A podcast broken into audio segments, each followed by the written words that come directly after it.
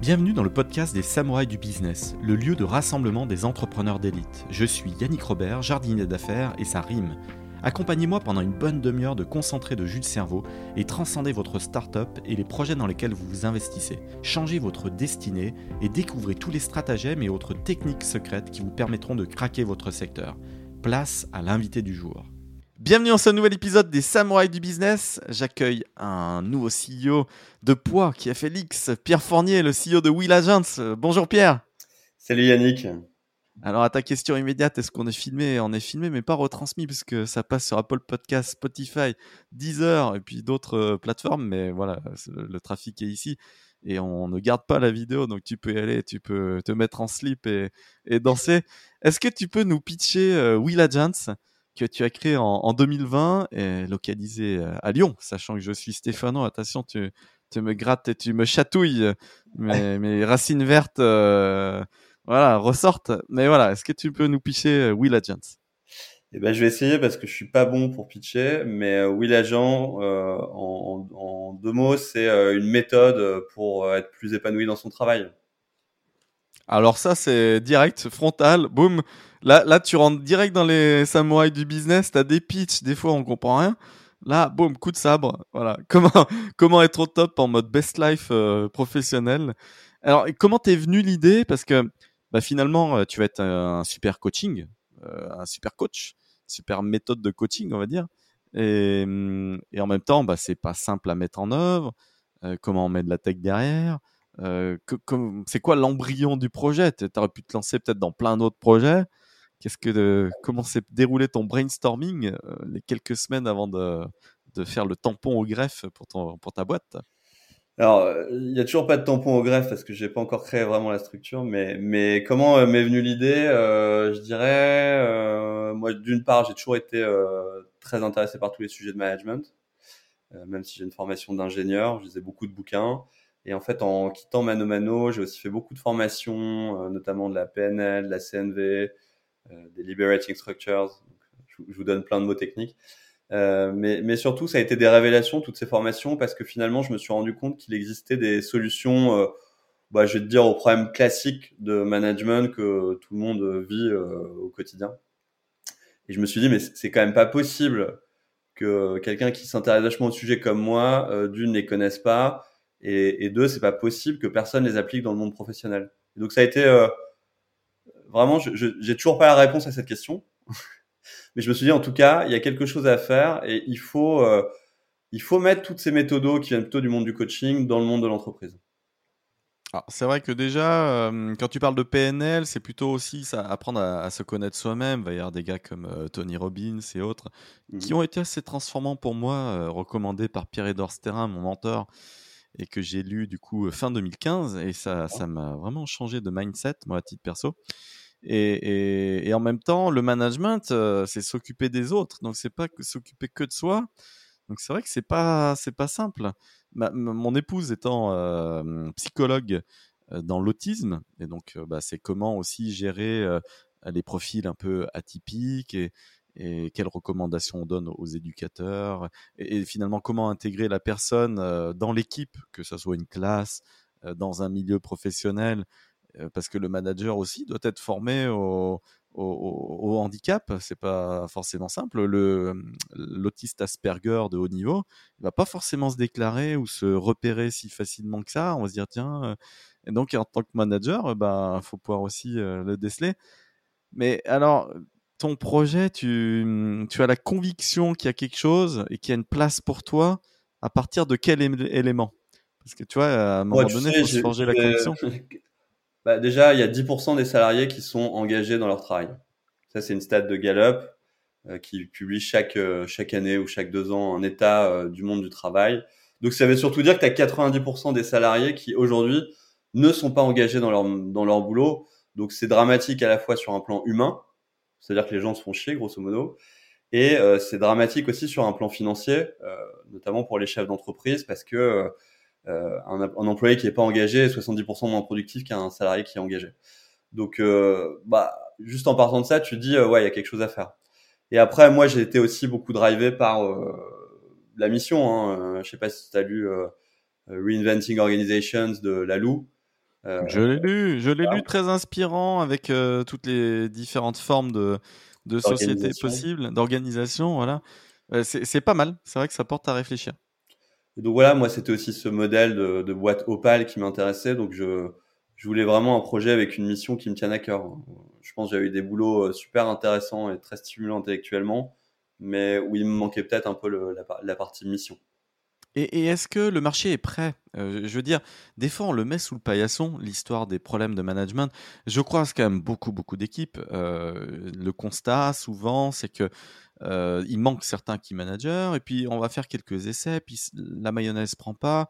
On comprend pas trop pourquoi le key manager il arrive avec ses gros mmh. sabots.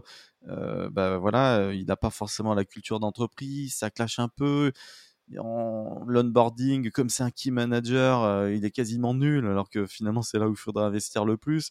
On va passer plus de temps avec des profils juniors, euh, euh, voilà, pour que leur, phase de ramp-up soit réussie. Et puis finalement le key manager, c'est tiens, on donne les clés, démerde-toi, t'es key manager, tiens, t'es censé faire. Et, finalement, bah, il va le faire à sa sauce et il va déstructurer la culture d'entreprise. Est-ce que c'est des, des, choses qui te parlent là? Parce que moi, c'est ce que je vois sur le terrain. Mais, et finalement, le mal-être du salarié à la fin, il vient aussi de, de cette structure euh, mal alambiquée au-dessus de lui et, que je viens d'expliquer. Moi, je pense que oui, ça me parle. Il y a, Enfin, pour moi, le, le, fond du problème, c'est qu'il y a un manque de culture managériale en France. Alors, je sais pas historiquement d'où ça vient. Euh, tu regardes la stade dont je t'ai parlé, elle est beaucoup. Enfin, le, c'est 24% des salariés désengagés euh, engagés aux États-Unis, donc c'est beaucoup plus élevé. Donc ouais, je pense qu'il y a un, un, déficit de culture managériale en France. Pourquoi? Probablement peut-être parce que bah déjà on te l'apprend pas euh, dans aucune grande école, dans aucune université. Euh, et ensuite, il y a plusieurs facteurs qui viennent amplifier ce phénomène. Déjà, bah, les managers sont ceux qui devraient être le plus formés, comme tu le dis, toi tu parlais de l'onboarding, mais qui devraient être aussi euh, le plus formés au management. Mais en fait, c'est ceux qui font le moins de formation. Parce que euh, ils vont te dire qu'ils n'ont pas le temps et qu'ils sont back-to-back toute leur journée. Mais, et donc, bah, en fait, tu des comportements, un cercle vicieux qui se met en place bah, les, les, managers sont pas bons. Non pas qu'ils veulent pas être bons, hein, euh, je, je dis pas du tout ça, mais ils savent pas comment être des bons managers. Et, et moi, j'étais aussi dans ce cas-là, hein, donc euh, il y a aucun souci. Euh... Et, en termes de coachabilité, finalement, c'est ceux qui le sont le moins. Donc euh, voilà, c'est pas des éponges euh, à nouvelle méthodologie ou autre. Tu vois, je faisais aussi une autre formation sur le, la partie discovery là, qui est mon métier historique du produit. c'est marrant parce que le CPO, il prend la formation, il la fait jamais. Bah, comment tu vas former tes équipes si toi-même tu sais pas le faire? Mais bon, c'est une parenthèse.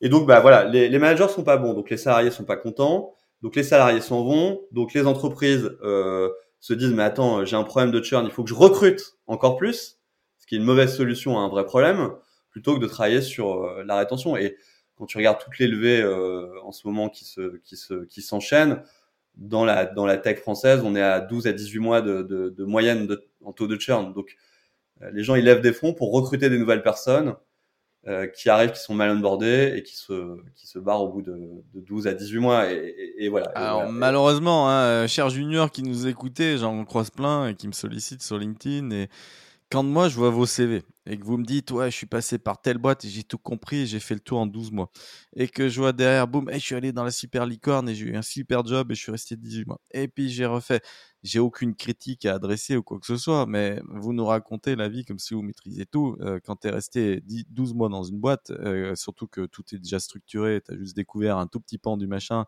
tu sais même pas comment ça fonctionne je suis désolé, mais le niveau, la learning curve, elle est quasiment nulle en fait quand tu es dans ce process. Voilà, si c'est juste pour euh, être dans le redémarrage total, autant monter ta boîte, euh, capitaliser, parce que si c'est pour pas rester euh, dans la boîte au moins 7, 8 ans, enfin vraiment, voilà, mets-toi à ton compte, fais freelance, et puis tu resteras 6 mois sur telle boîte. Et voilà, ça sert à rien d'être employé pour faire 12 ou 18 mois. J'en ai moi-même fait l'expérience à certains moments. J'étais dans certaines boîtes, mais je suis resté des fois six mois parce que je me faisais chier à mourir, mais à la fin, j'ai monté ma boîte. Voilà, pour montrer au moins l'exemple. Quand tu te fais chier, tu te barres. Et puis surtout, mets-toi à ton compte si tu fais ce, cette petite moulette, moulinette où tu, tu, tu, voilà, la course à l'échalote, tu cherches un truc, tu le trouves pas. Bref, c'était ma petite digression. Est-ce que, est-ce que toi, tu as des, des exemples comme ça de, de solutions euh, Parce que c'est quoi la solution pour le manager qui, qui se galère en revanche euh, à animer ses équipes? C'est, qu'est-ce que tu apportes, toi? Bah, pour moi, une des solutions, ce serait d'aller euh, faire une formation de coaching. Mais là, tu parles d'une formation qui dure 40 jours. Donc, euh, quand les gens n'arrivent pas à se libérer une heure et demie pour un training, 40 jours sur une année, c'est juste euh, impossible. Donc, je pense que donc nous, on, essaye d'apporter une autre solution à ça. et cette solution, c'est quoi? Euh, alors je sais pas à quel point tu veux que je te, peut-être on y reviendra plus tard, mais donc je vais te dire ce qu'on fait aujourd'hui et puis peut-être ce qui serait intéressant après, c'est comment on en est arrivé à faire ça aujourd'hui parce que c'était pas du tout le projet initial. Mais euh, mais ce qu'on fait aujourd'hui finalement, c'est quoi? C'est qu'on a développé une méthode qui s'appelle la méthode Wheel où on a pas forcément inventé beaucoup de choses parce que on est plutôt allé chercher des exercices qui existaient euh, euh dans plein de disciplines hein, dont on a déjà parlé comme euh, la PNL dont on a parlé, mais on a aussi été pioché dans le, dans le Lean, dans la, dans la CNV, dans, dans les Liberating Structures. Et euh, bah déjà, un, on a mis ensemble ces exercices, ces méthodes. Parce que tu parles à un, sensei euh, donc qui est un expert du Lean, le mec il va faire que du Lean, il va parler en japonais, mais il n'aura pas entendu parler de CNV, etc. Donc les gens étaient très cloisonnés dans leur discipline et je trouve que toutes ces disciplines-là, elles marchent super bien ensemble et elles sont très complémentaires. Donc, nous, on les a mis dans un framework unique qui est la méthode Wheel. Et puis on les a un peu simplifiés. Donc les puristes, ils vont peut-être dire que c'est pas euh, exactement euh, dans les règles de l'art, mais euh, ils sont très très, on les a rendus très accessibles. Donc voilà, on a pris des, exercices qui viennent de partout, on les a mis ensemble, on les a simplifiés, et puis on les a aussi mis dans un cadre qui s'appelle la, méthode Wheel, où en gros on te dit quoi? Tu disais au début que le manager doit d'abord bien se connaître pour bien manager, bah on est d'accord, et donc dans Wheel, tu as des couches en fait. La première couche, c'est toi et toi-même. Donc avant de partir, de, de, poser ta dame et de quitter ta boîte, ce qu'on voit très souvent, bah déjà, euh, est-ce que tu as bossé sur toi? Est-ce que tu te connais? Est-ce que tu sais t'organiser? Ensuite, c'est toi et tes collaborateurs, toi et tes collègues. Est-ce que tu sais communiquer et collaborer? Ensuite, c'est toi et le management, vers le haut, vers le bas. Et puis ensuite, c'est toi et ton entreprise. Donc, euh, le salarié, il a, il a sur chacun de ses, chacune de ses couches, il a, il a, il a un levier. Il peut faire des choses. Et alors, qui l'active? Parce que le salarié n'en a pas forcément conscience. Euh, j'ai pour preuve plein de potes euh, en poste et ils se rendent pas compte qu'ils sont malheureux, mais alors euh, on discute deux heures en déjeuner avec eux et, en termes de morale, on voit que c'est dans les chaussettes et on a beau leur dire bah, bah fais autre chose, oui mais non je suis salarié, j'ai un bon poste, j'ai un bon salaire, oui mais tu peux faire autre chose de ta vie.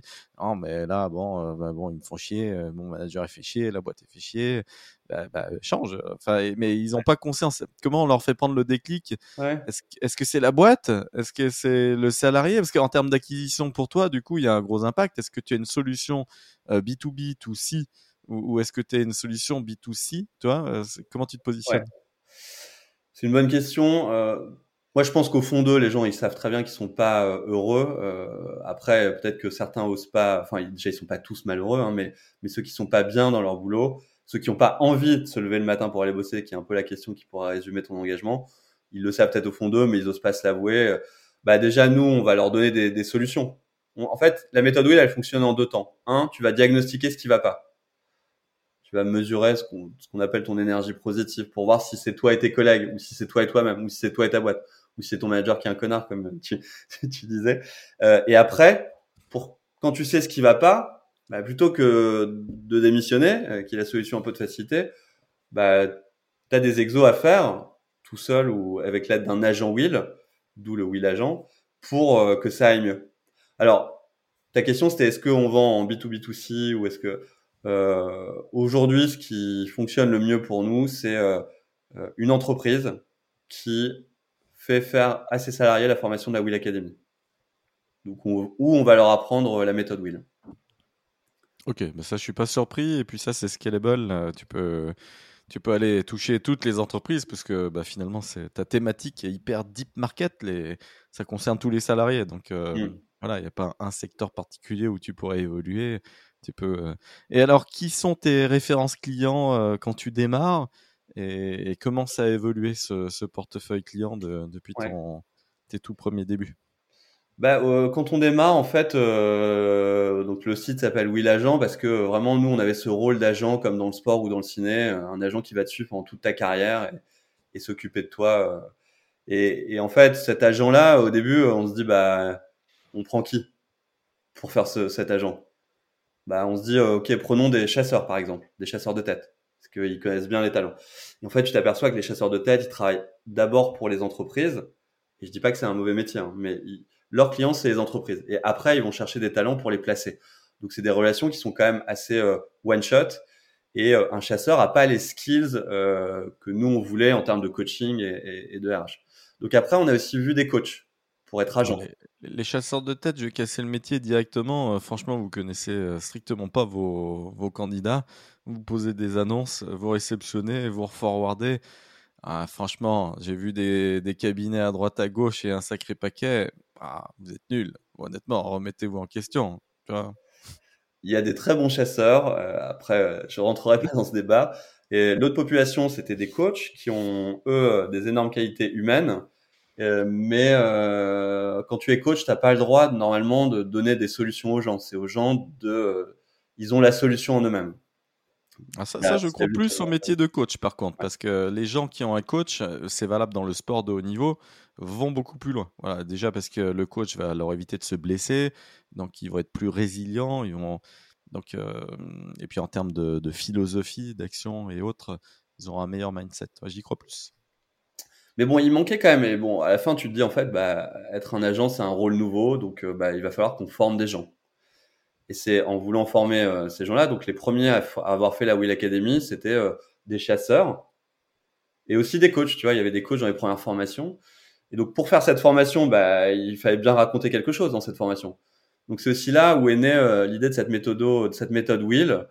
Euh, et donc là, on a commencé à faire, tu as 32 cartes dans le jeu Wheel. Alors, je sais pas si, j'ai pas compris finalement si on nous voyait ou pas à la. Alors, on nous voit pas, on nous voit, pas, on n'est pas filmé.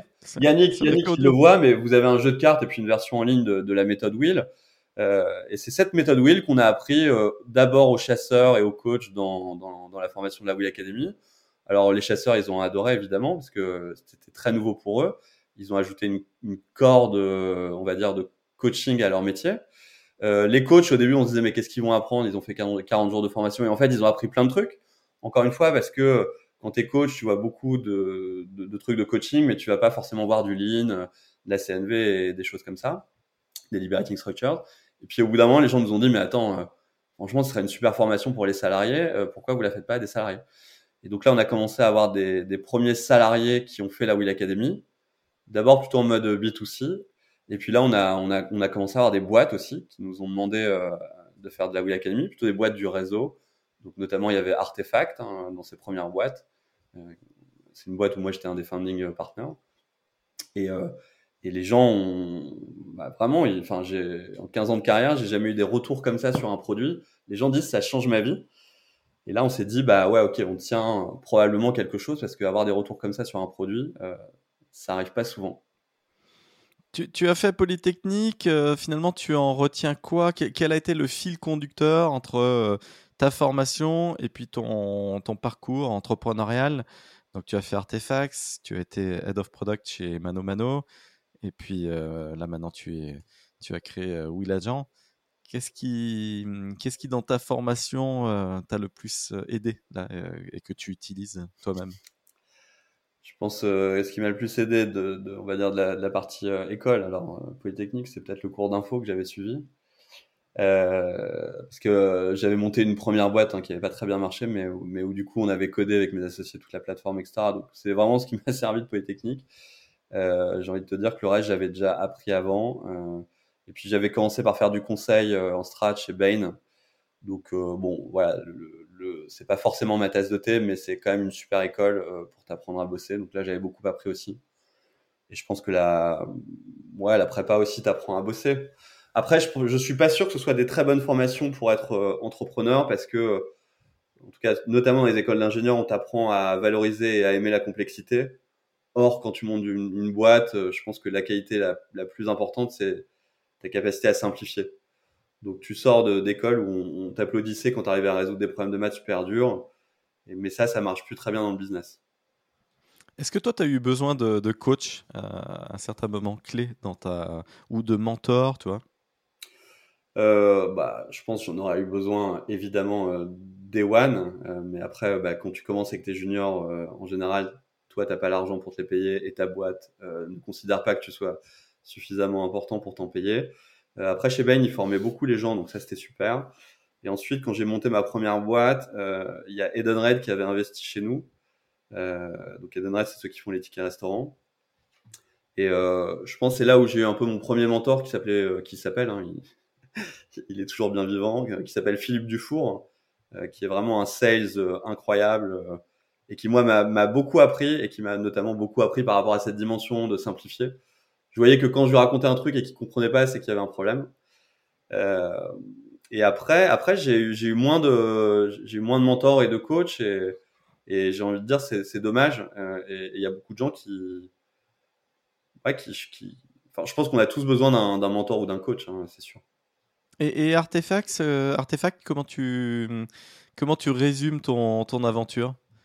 Ça a été quoi le, les achievements euh, Qu'est-ce qui a été l'éclat absolu dans, dans, cette aventure où tu es resté bah, quasiment trois ans? Ouais, ouais, je pense que c'est une aventure incroyable qui est assez peu médiatisée, Artefact. Mais moi, je suis arrivé, on était deux ou trois avec Vincent Luciani euh, et Guillaume de Roquemorel. Mais Guillaume de Roquemorel était à, mi-temps sur, sur Artefact, qui à l'époque s'appelait Augusta. Et moi, je suis parti donc euh, trois ans après, on était 1000. donc, ça a été une énorme croissance.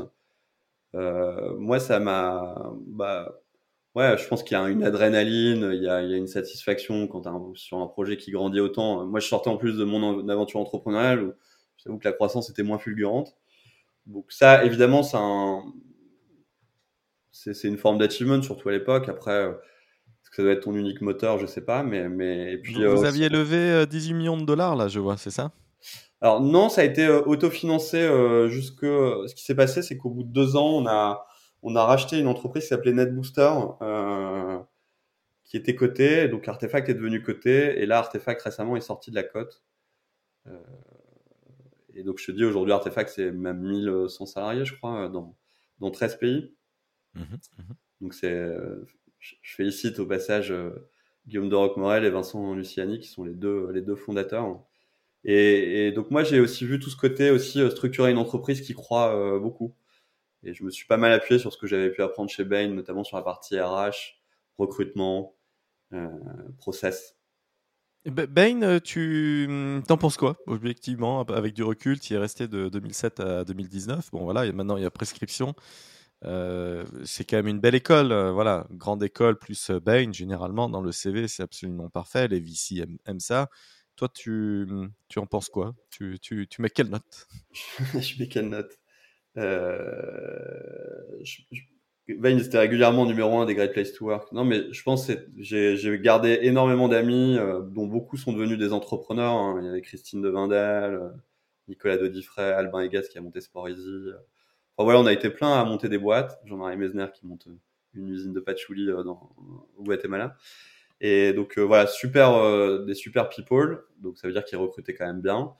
Euh, très bonne école, comme je te le disais, sur la partie formation et apprentissage. Après, moi aujourd'hui, je suis un peu plus sceptique sur le, le modèle du, du, conseil en strat. Je pense que c'est un modèle qui a qui, était hyper pertinent dans les années 80, euh, parce qu'à l'époque, il y avait peu, finalement, ça a été les premiers à vraiment utiliser la data et à prendre des décisions très rationnelles en, en utilisant la data à partir des années 80. Pour aller, pour aller finalement euh, désindustrialiser l'Europe, en tout cas la France en premier. Ouais, alors après, bon, euh, je pense que ça, ça partait, c'était une reco qui partait probablement d'une bonne analyse, mais, mais après, il y a l'exécution qui est toujours compliquée.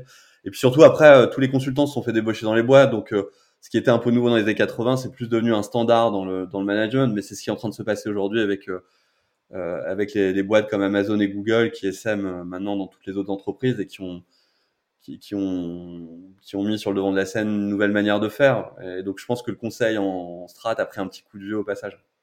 Et chez Bain, tu dirais que le taux d'engagement des salariés, tu disais 10% en France, 24% aux US, de ce que tu as constaté chez Bain, c'était quoi le niveau d'engagement? Je pense que les, gens sont extrêmement engagés, mais alors est-ce que c'est un bon engagement? Je sais pas, mais en tout cas, si tu le mesures en termes d'horaire de travail, ils sont très engagés. C'est des gens, c'est un peu des premiers de la classe, tout le monde, donc euh, tout le monde a envie de bien faire. C'est quand même des systèmes, mais pas que Bain, hein, tous ces cabinets de conseil qui sont très scolaires, où tu es évalué tout le temps, tu es promu tout le temps, donc, euh, donc ça, ça, ça, secrètes beaucoup de dopamine, tu vois, et ça, ça, ça, fait fonctionner beaucoup de gens qui, ont, qui sortent du système, prépa, euh, grande école, donc c'est une continuité pour ces gens-là. Après, alors ça, j'ai, ça j'ai jamais compris parce que hum, je m'étais fait embaucher dans un gros cabinet où je suis resté une journée. Tellement je me suis fait chier sur cette journée-là, ça m'a déprimé et j'ai voulu retourner vite fait en salle des marchés. Et, donc finalement, les gens, euh, ils ont des parcours et hop, je vais passer trois ans comme ça, bien à la dure et j'aurai mon grade et machin. Bah, en fait, si tu négocies à l'entrée, tu gagnes deux grades d'un coup. Donc tu t'économises euh, six ans. Sur la grille de salaire, tu passes euh, pareil sur la grille au-dessus. Et donc j'ai jamais compris ça parce que bah en négociant juste de manière fine, ça passe. Et c'est pareil en banque d'AF. Euh, moi, j'ai eu des, nominations, boum boum, où au lieu d'attendre 5 ou 6 ans, tac, responsable direct au bout d'une semaine, euh, débauchage, boum. Enfin, j'ai jamais compris l'histoire de euh, cette fidélité à avoir au grand groupe et devoir faire le dos rond et, et passer les 8 ans pour avoir le fameux grade et bah non, tu peux squeezer tout le tout le machin et ça va beaucoup plus vite. Je sais pas. Bon, je, je sais pas comment sont, c'est ailleurs, mais quand même, chez Bain, tu, tu pouvais pas faire un bon comme ça. Euh, euh, au mieux, tu gagnais six mois, mais c'était plutôt de cet ordre-là. Euh. Et après, bah, je pense que dans le conseil, probablement comme dans la banque d'affaires ou dans la finance, il y a aussi un moment où, tu commences à avoir des salaires qui sont un peu déconnectés du reste du marché. Et donc, c'est sûr, c'est sûr, direct à six chiffres, c'est sûr. Mmh. Donc, tu, tu les retrouves pas ailleurs, donc tu restes dans le conseil, tu restes dans la finance et et en fait, t'es un peu, enfin, je, je, je, me permettrai pas de dire que tu es dans une prison dorée parce qu'il y a des gens qui, qui j'imagine, adorent ce métier. Donc, euh, mais en tout cas, moi, c'est pas ce que je voulais faire. Ah bah c'est sûr qu'après, quand tu décides de devenir entrepreneur et que tu passes à zéro de chez zéro, là, tu as compris ce que c'était que le sacrifice. Euh, mais bon, ça vaut le coup et, l'upside est, important. Et chez Mano Mano, tu en tires quoi comme, euh, comme leçon? Parce que c'est une belle aventure aussi. Donc là, tu étais Head of Product. Donc tu es resté 2017, 2018, enfin même jusqu'à 2020 du coup. C'est quoi l'enseignement? Parce que c'est, c'est une belle scale-up. Euh, ouais, non, c'est une, super euh, aventure. Euh, c'est pareil, c'est une boîte qui a grandi très vite. Euh, je pense Mano Mano était, c'est, enfin, ça fait partie de toutes ces scale-up françaises. Et donc, je trouve que c'est bien qu'il y ait des boîtes un peu tech qui émergent en France. Bah, mine de rien, ça permet de faire grandir un écosystème qui était balbutiant, je dirais, il y a 5-6 ans et qui, aujourd'hui commence à être beaucoup plus euh, structuré. Donc, on, on, a, des vraies expertises qui montent. C'était une super aventure humaine. Mano Mano, c'est une boîte qui a des vraies valeurs. Donc, euh, euh, une qui est la bienveillance. C'est pas du bullshit pour faire venir les gens. après, tu as aussi l'aspect scale-up qui croit beaucoup. Euh, oui, parce qu'il y a quand même beaucoup de turnover. Là, j'ai eu plusieurs amis qui sont passés. Il y en a un, il est resté 2-3 jours et, et du coup, euh, gros gros poste. Vous restez pas longtemps dans vos boîtes, euh, toi et tes potes. et... Ah si, bah moi, quand j'ai compris qu'il fallait être anti-salariat, moi, j'ai démarré des grosses aventures de 6 ans, 7 ans mais c'est vrai que le salariat, mais chez Mano Mano, j'ai vu des, le retour, c'était genre les gens ils se touchent les coudes et le mec derrière qui travaillait derrière moi, il me tapait la chaise et il n'y avait pas d'espace, et on était tous les uns sur les autres. Est-ce que quand même euh, les conditions euh, que tu as vécues, toi, t'en penses quoi? C'était ça non, aussi Moi, j'ai eu des conditions euh, honnêtement royales. Enfin, il y avait des super bureaux, on venait de déménager.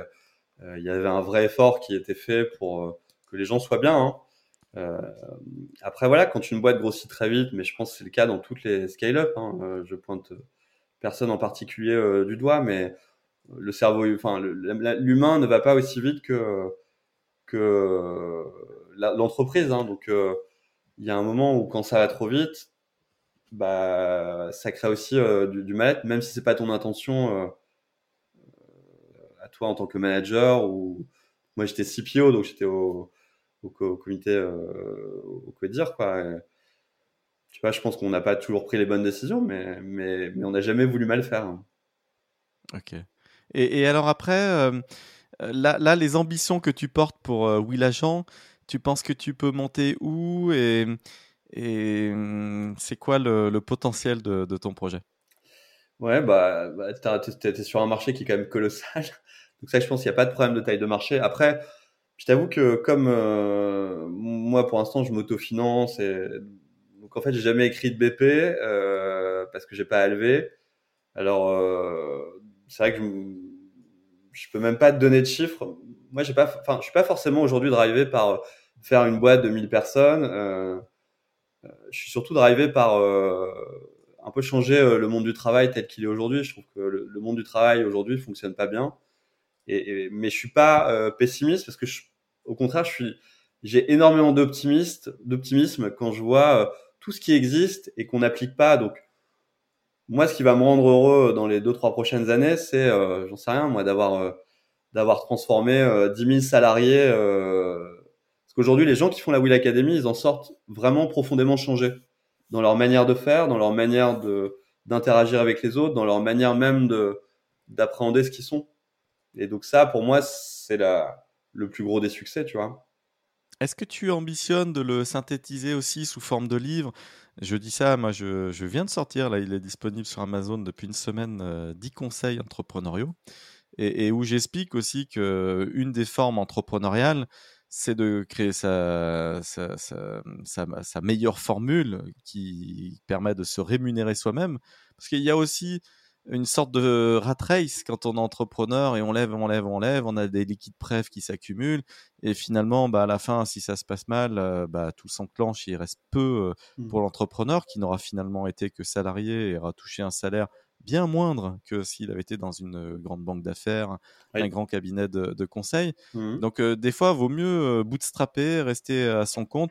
Moi, par exemple, j'ai facturé un million d'euros de chiffre d'affaires sur ma boîte tout seul sur les trois derniers exercices ça pond un salaire à 6500 euros net, ça pond 400 000 euros de résultats nets en plus. Tout ça est public, hein. ma boîte est sur société.com, compte téléchargeable et, mmh, et, donc il s'appelle Nos conseils atypiques. Ce que, ce que je veux dire, c'est que bah, tout ça se cumule et, et, en mode bootstrap, ça fait aussi du vrai fric en fait. Quand on commence à accumuler pour son compte 2 300 000 euros, et sur 5 ans, ça fait déjà une barre nette d'impôts, tout ce que je raconte. Donc ça va vite. Hein.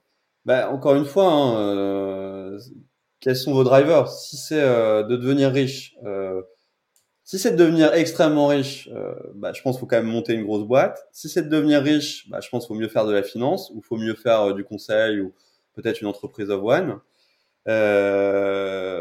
donc, bah, moi, il faut que je gagne de l'argent comme tout le monde, évidemment, mais mais moi, il y a des drivers qui sont peut-être plus importants pour moi. Le premier, c'est aussi de garder ma liberté, mon indépendance. Et, et, voilà, je suis passé chez Mano Mano, donc je veux pas que tout ce que je dise euh, au sujet des scale-up soit ramené à Mano Mano parce que c'est pas le cas.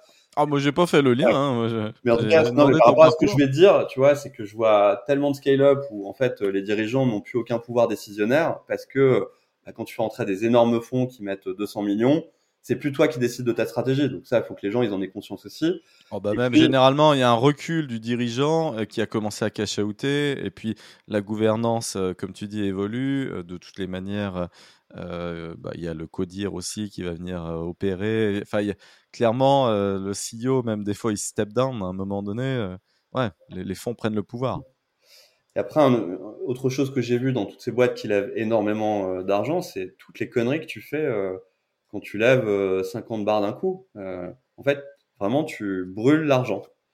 Et, tu prends beaucoup de mauvaises décisions. Euh. alors, quand tu es tout seul, euh, il y a beaucoup de choses que tu fais toi. Donc, bah, tout de suite, tu vois quand ça marche pas. Tout de suite, tu vois quand c'est une tannée qu'il faut l'automatiser. Plutôt que de te dire, bah, j'ai recruté euh, 10 personnes pour faire ça à la main, ce qui en plus crée des boulots qui sont pas intéressants pour les gens et pas épanouissants. Bah, tu, tu, tu... c'est très très différent ta manière de faire du business. J'ai fait deux boîtes qui ont grandi très très vite et là, euh, Will ou euh, moi, je suis tout seul. Alors après, je fais bosser beaucoup de, gens indirectement. Mais, mais en tout cas, ouais, t'as... Et puis, c'est pareil, cette Will Academy qu'on a montée, moi, j'ai animé les dix premières promos. Donc, je peux te dire qu'en dix fois, j'ai eu le temps d'améliorer le produit, mais de manière drastique. Si j'avais levé, j'aurais pris quelqu'un pour l'animer et le produit serait resté euh, très moyen comme euh, l'était la première version. Là, je pense qu'aujourd'hui, il est devenu vraiment, vraiment impactant. Et en termes de NPS, en termes de satisfaction client, euh, tu traques parce que euh, toi, finalement, un outil comme tu le crées, une, mmh. une, méga librairie avec plein de méthodos, euh, le but aussi, c'est d'avoir des rétro-feedbacks et, et, de se nourrir de, de l'impact que tu as eu. comment ça marche? Comment tu as ces remontées de post-formation? Alors, je te le dis tout de suite, juste, je me suis rendu compte que j'avais un peu divergé et que j'avais pas répondu à ta question sur le livre. Donc, c'est d'autant que c'était une très bonne question parce que c'était limite mon projet initial d'écrire un, un, bouquin justement sur Et donc, bah, ouais, ouais, il est en projet, mais sauf qu'au final, on a eu d'abord la méthode qui a été faite en, en, premier. Et en fait, dans toute la méthode et dans toute la Will Academy, on raconte l'histoire de, de Adèle, qui est la, la salariée Will, et de Will, son agent. Et donc, bah, c'est cette histoire-là qui va devenir un bouquin un peu sur le modèle des, des bouquins plus narratifs que tu as aux États-Unis, comme Phoenix Project ou Five Dysfunctions of a Team. Ok. Bah, et, Horizon, quel Horizon alors du coup pour l'édition, la, sortie? Bah, comme j'ai jamais écrit de livre, alors moi j'écris beaucoup beaucoup d'articles de blog, euh, mais j'ai jamais écrit de livre. Mais là, il y a, je dirais qu'il y a bien la moitié du, du, travail qui a été fait, quoi. Donc j'aimerais bien euh, le sortir. Euh, dans l'idéal, j'aimerais en septembre, et puis bah, aller avant la fin de l'année, ça serait bien. Ouais, par expérience, en fait, les 100 premières heures d'écriture sont très très rapides parce que tout est mûr, tout est structuré, le plan est là. Et généralement, les, les, voilà, les 10-15 derniers pourcents du livre, les plus charpentés, on les reporte un petit peu, machin. C'est là où ça dérape. Moi, par expérience, j'ai mis à peu près entre 150 et 250 heures par livre, mais c'est toujours sur la fin que c'est le plus dur. Euh, hors euh, relecture, euh, tout ça, parce qu'à la fin, c'est un enfer. Tu sais même plus ce que tu as écrit, parce que tu as relu 20 fois. Et donc, il faut prendre, merci Marc Laurent, mon rédacteur officiel, parce que c'est un métier hein, de, de, relire. Tu ne vois même plus tes fautes d'orthographe, tu, tu vois plus rien. Tu as relu 20 fois le truc, le truc est internalisé dans ton cerveau. Tu as, beau y faire, tu n'as plus le recul. Et alors que c'est évitant si tu le relis deux mois après à tête reposée. Mais mmh, ouais, c'est, c'est, il faut bien peser. Euh, ouais, ça, c'est 200 heures pour un, un, vrai bouquin qui, qui est un non, mais ça m'étonne pas. Hein. Et donc pour répondre à ton autre question, euh, oui, euh, évidemment, moi je mesure, j'essaye de mesurer au maximum. Alors je suis pas un obsédé de la data, mais euh, si t'as pas de data, c'est dur de savoir d'avoir du feedback. Donc je le vois vraiment comme un feedback. Donc là, évidemment, on prend le NPS en sortie de, de la formation Will. Là, on doit être à 92, 93. tu vois, c'est quand même énorme. Et puis euh, après, moi, je fais aussi beaucoup de feedback quali, hein, donc euh, notamment si tu vas sur la page des témoignages. Euh, donc le site de Will, vous comprendrez rien hein, par rapport à ce que je viens d'expliquer parce qu'on l'a pas remis à jour depuis le début du projet. Mais il y a la page des témoignages des gens qui ont fait la Will Academy. Et ça, bah, en fait, c'est le truc qui ment pas. Et, les témoignages sont incroyables. pourtant, j'ai payé personne. Hein. Tu me citais en off avant le projet, un projet qui s'appelle Dougs Conta qui est, qui est autofinancé. Est-ce que tu leur as glissé ta, formation? Est-ce qu'ils utilisent Will? Écoute, on devait faire plutôt la formation, une, autre formation que j'avais faite au tout début de mon projet parce que je faisais encore un peu de conseils sur le discovery dans le produit. Donc, c'était plus sur, sur cet aspect-là. Parce que je vois qu'ils sont 111 employés, donc il y a, une belle. Je, suis très preneur de l'intro. Là, je suis en train de regarder le, profil de Patrick, Patrick Maurice, hein, le, le, CEO, et Très beau, très beau projet. Ça, ça donne envie d'en parler, surtout que c'est un, un, gros sujet, la, la, compta. c'est une boîte qui est autofinancée, Dougs, euh, Dougs.fr. C'est, euh, moi, j'utilise comme logiciel de compta et c'est pas qu'un logiciel de compta parce que tu as aussi euh, des vrais comptables derrière. Donc, ils sont vraiment hyper bons en service. Enfin, ils sont hyper bons en service et en soft. Donc tu, recommandes, et ça c'est ça c'est important, ça la, recommandation euh, entre entrepreneurs. C'est quoi les conseils que tu donnes euh, d'ailleurs euh, quand tu on, en a parlé coaching tout ça, mais mais finalement de par toute ton expérience, si tu as une chose à, retenir, d'ailleurs que tu te, dirais même, imaginons que tu te parles à toi-même il y a 10 ans, c'est quoi le conseil que que tu te dirais? Alors moi moi, si je me rencontrais il y a 10 ans, je, je me dirais, Yannick, arrête euh, d'être salarié, puisque tu te prends la tête euh, et, va faire du fric euh, en entrepreneuriat, parce que c'est finalement, tu es, unlimited, il n'y a plus de plafond. Donc, et, je l'ai fait d'une certaine manière, donc, donc je suis bien content, mais j'aurais voulu me le dire moi-même et me le marteler il y a 10 ans. Donc voilà, on ne sait pas, hein, peut-être qu'il y a des boucles temporelles et que j'écouterai mon propre podcast je sais pas, un de ouais, après, euh, bon, c'est vrai que toi, tu opposes un peu salarié entrepreneuriat. Moi, je, suis vraiment navigué de l'un à l'autre, tu vois, et du coup, euh, j'ai aussi trouvé qu'il y avait des avantages à être euh, salarié, et surtout quand tu es le numéro 2 ou 3 des salariés, ou quand tu es au codir, comme quand j'étais chez Mano Mano, hein, tu as, quand même beaucoup moins de stress, hein, faut pas l'oublier. Mais bon, moi, je reste fondamentalement un entrepreneur. Le conseil que je me donnerais, c'est clairement, fais simple. C'est vrai? D'ailleurs, ton intro, ton pitch euh, fait simple, euh, résume la philosophie. C'est clair. En fait, quand c'est compliqué, c'est qu'il y a un loup. Moi, je l'ai remarqué d'ailleurs en affaires. C'est valable dans les levées de fonds. C'est valable. La term sheet que tu reçois qui est illisible et qui mmh. commence à avoir des, des, des formulations alambiquées. Et d'ailleurs même dans la manière dont les mmh, l'équipe managériale est incentivée, c'est d'ailleurs aussi valable dans les plans de commissionnement pour les équipes de sales. si c'est compliqué, c'est qu'il y a un loup en fait. désolé les gars, vous allez pas être payés. Les stock options, des fois aussi, les plans de stock options, ils sont un peu voilà, parce qu'il y a un énorme cliff, donc il y a la vesting période et tout, mais il y a un cliff, genre t'as rien du tout si tu passes pas le, le cliff. Et donc bon, voilà, quand c'est mal formulé, voilà, si c'est simple, généralement c'est plus source de succès. En fait, ouais, la simplicité, bah, c'est très difficile. les gens sont presque déçus quand c'est trop simple, mais en fait, il y a eu un énorme travail derrière. On vit dans un monde qui est extrêmement complexe, donc euh, si vous êtes là pour remettre encore plus de complexité là-dedans, en fait, personne va vous écouter et personne va acheter votre produit. Et, et non, non, mais en plus, voilà, le dernier truc que je voulais dire, c'est que la, la, la, complexité, elle crée euh, de l'entropie, que ce soit euh, sur votre code, hein, pour tous ceux qui ont des boîtes tech, bah, plus vous allez faire de features, plus vous allez créer un, une espèce de plat de spaghetti qui va être compliqué à maintenir. Et combien il y a de CEO qui me disent, mais euh, euh putain, aujourd'hui, on, on, on, mettait trois mois à livrer une, une features euh, au début de la boîte, maintenant c'est trois ans. Euh, bah ouais, mais parce que peut-être qu'il y a eu des choses trop compliquées qui ont été faites. Eh ben, je te remercie Pierre pour cet épisode. J'espère que Will, agent, ira loin même si j'ai bien compris ton esprit euh, bootstrap et donc euh, voilà, euh, ne pas mettre la charrue avant les bœufs. Et donc j'aurai plaisir aussi à découvrir la méthode, à lire ton livre quand il, sera sorti. J'ai vu que ta méthode prenait la forme de carte et, étant moi-même éditeur de jeux de société et auteur, voilà ma toute dernière création. Mamie, as-tu déjà été toute neuve? Un jeu qui sort le 6 mars euh, pour la fête des grands-mères et c'est ma petite fille de 5 ans qui a trouvé le titre et qui l'a balancé dans la tronche de ma mère. Donc sa grand-mère, en voyant ses rides et qui lui a dit "Mamie, as-tu déjà été toute neuve Et on a bien pouffé de rire et c'est devenu un jeu de société à offrir à sa grand-mère, à passer un bon moment. Donc euh, ça c'était le moment auto-promo pour le, le jeu français fabriqué 100% en France. Faites-vous plaisir. Je te remercie, Pierre. Merci. Et à très vite pour un, autre épisode pour suivre l'aventure. À bientôt.